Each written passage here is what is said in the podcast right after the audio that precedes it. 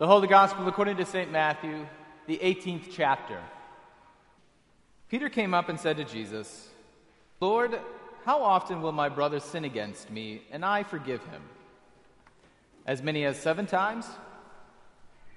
Jesus said to him, I do not say to you seven times, but seventy times seven. Therefore, the kingdom of heaven may be compared to a king who wished to settle accounts with his servants.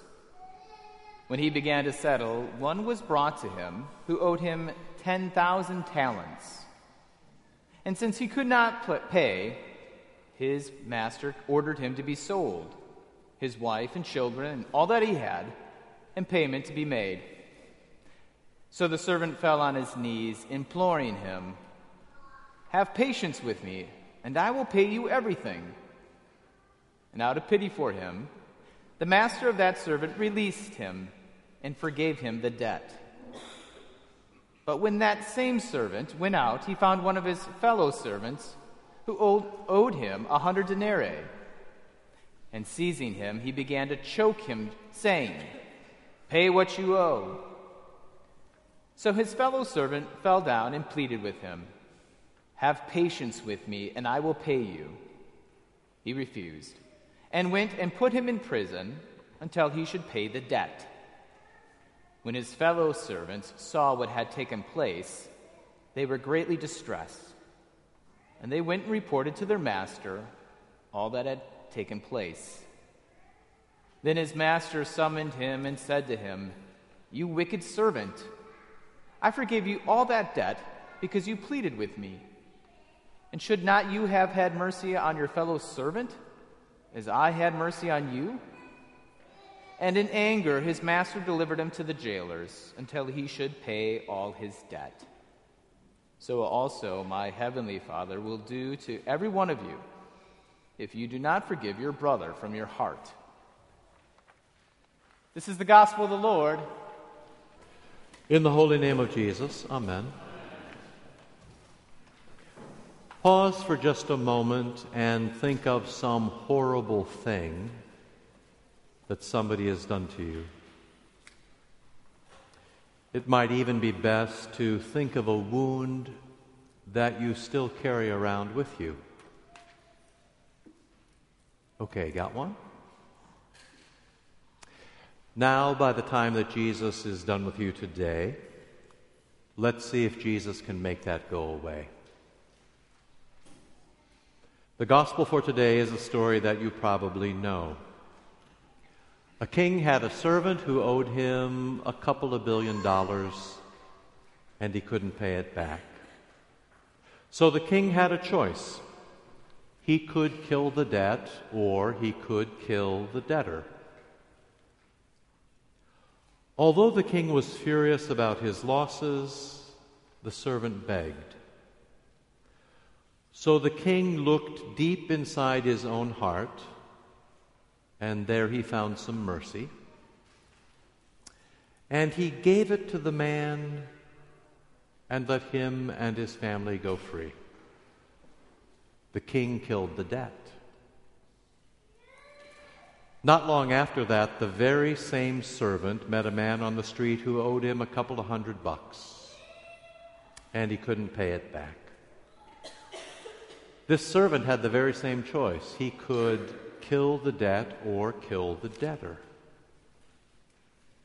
When the man begged, the king's servant looked deep inside his own heart, but he found no mercy.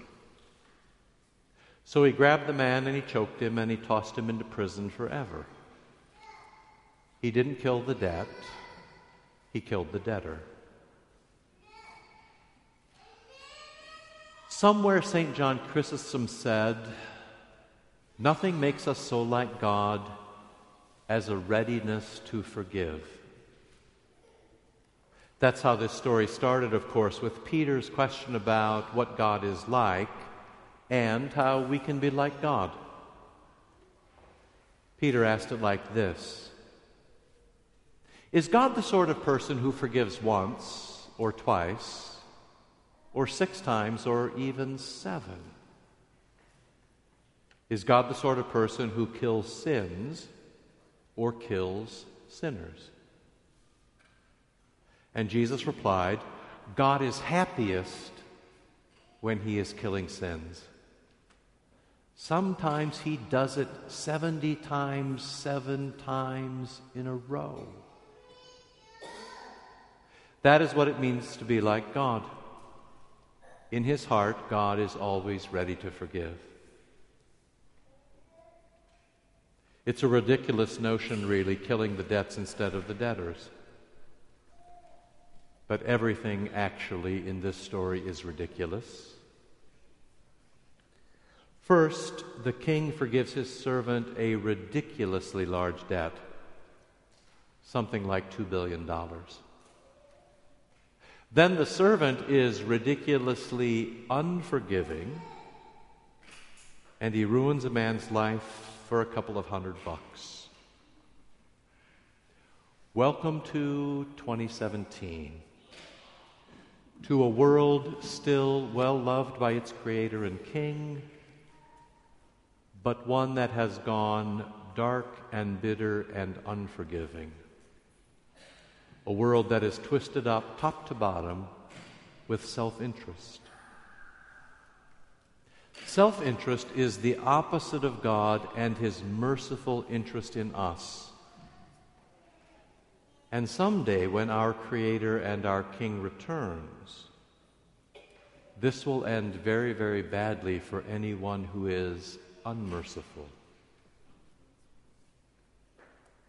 Just after Christmas in 1983, John Paul II sat in a prison cell in Rome with the man who had shot him twice in St. Peter's Square two years before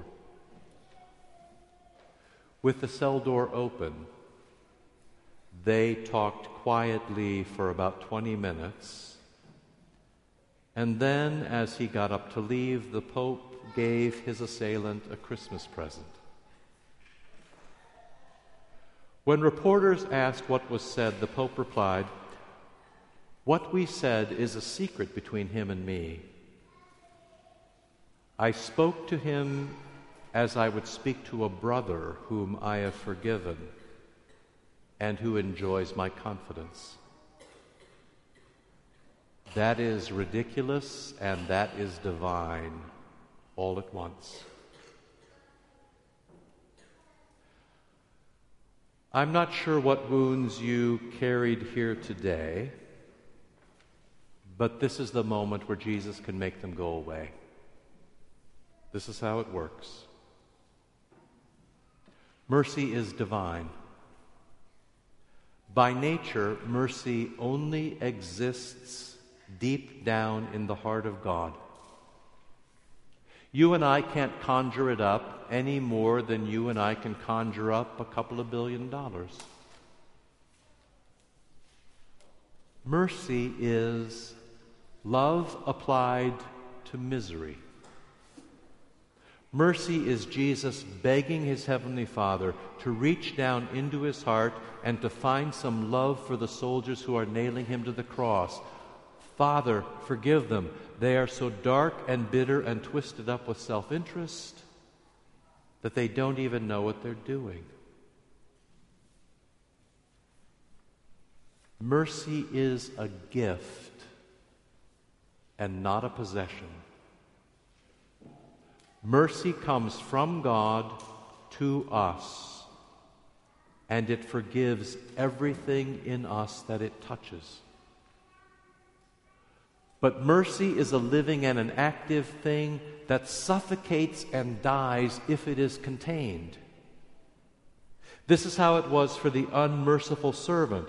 What he'd been given by his master stays locked up so tightly inside him that it dies. So mercy is meant for touch, mercy is meant for distribution, for the sprinkle of water on the skin, for the splatter of Jesus' blood on your tongue, for the rattle of syllables in your ear.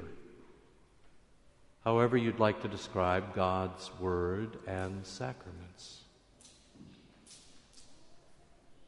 Mercy does not mean that there are no consequences for sin. Interestingly, the Pope forgave, but he did not ask for his shooter's release. Here we must always think very, very carefully because enabling somebody's dysfunctions or abetting their sins, giving money for drugs to your addicted sister, or letting your spouse continue to abuse you, that is no way to love them, and that is not mercy. Perhaps you can see how, once you've been baptized and absolved and nourished here today by the holy things of Jesus, perhaps you can see how you now have all that you need to forgive other people. With his touch today, Jesus is filling you up to overflowing with mercy.